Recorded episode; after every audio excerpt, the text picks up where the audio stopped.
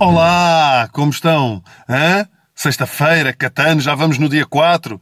Ah, e começamos a perceber que se calhar aquelas tradições todas de ano novo, das passas e não sei o quê, não servem para nada. Só servem para fotografias vergonhosas, mas pronto.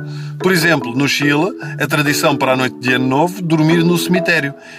Eu também já fiz isto no ano novo, mas estava bêbado. Na realidade, eu entrei num jazigo a pensar que estava a entrar no Portugal dos pequenitos.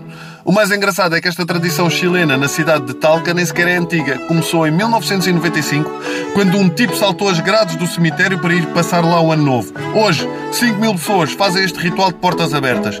Pior só este rapaz ser um daqueles revoltados da sociedade e do género. Vou passar o ano novo à margem, não alinhem tradições de massas. E agora, pumba, vai ter de inventar outra coisa qualquer.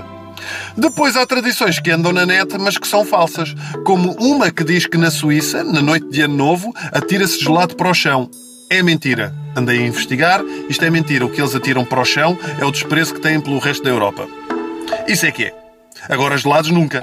Aliás, um dos comentários desta notícia era de um habitante da Suíça que dizia Alguma vez o gelado aqui é tão caro que ninguém se atreve a tirá-lo para o chão. E acredito.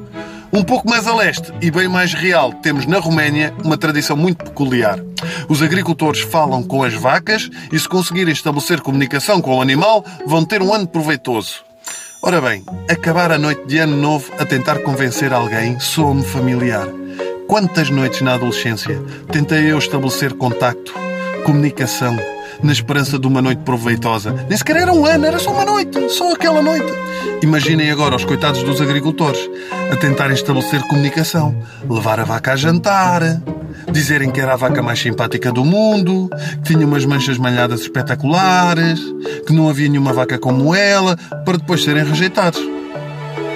É muito triste o agricultor ter que olhar para a vaca e dizer: Esta vaca saiu-me uma cabra.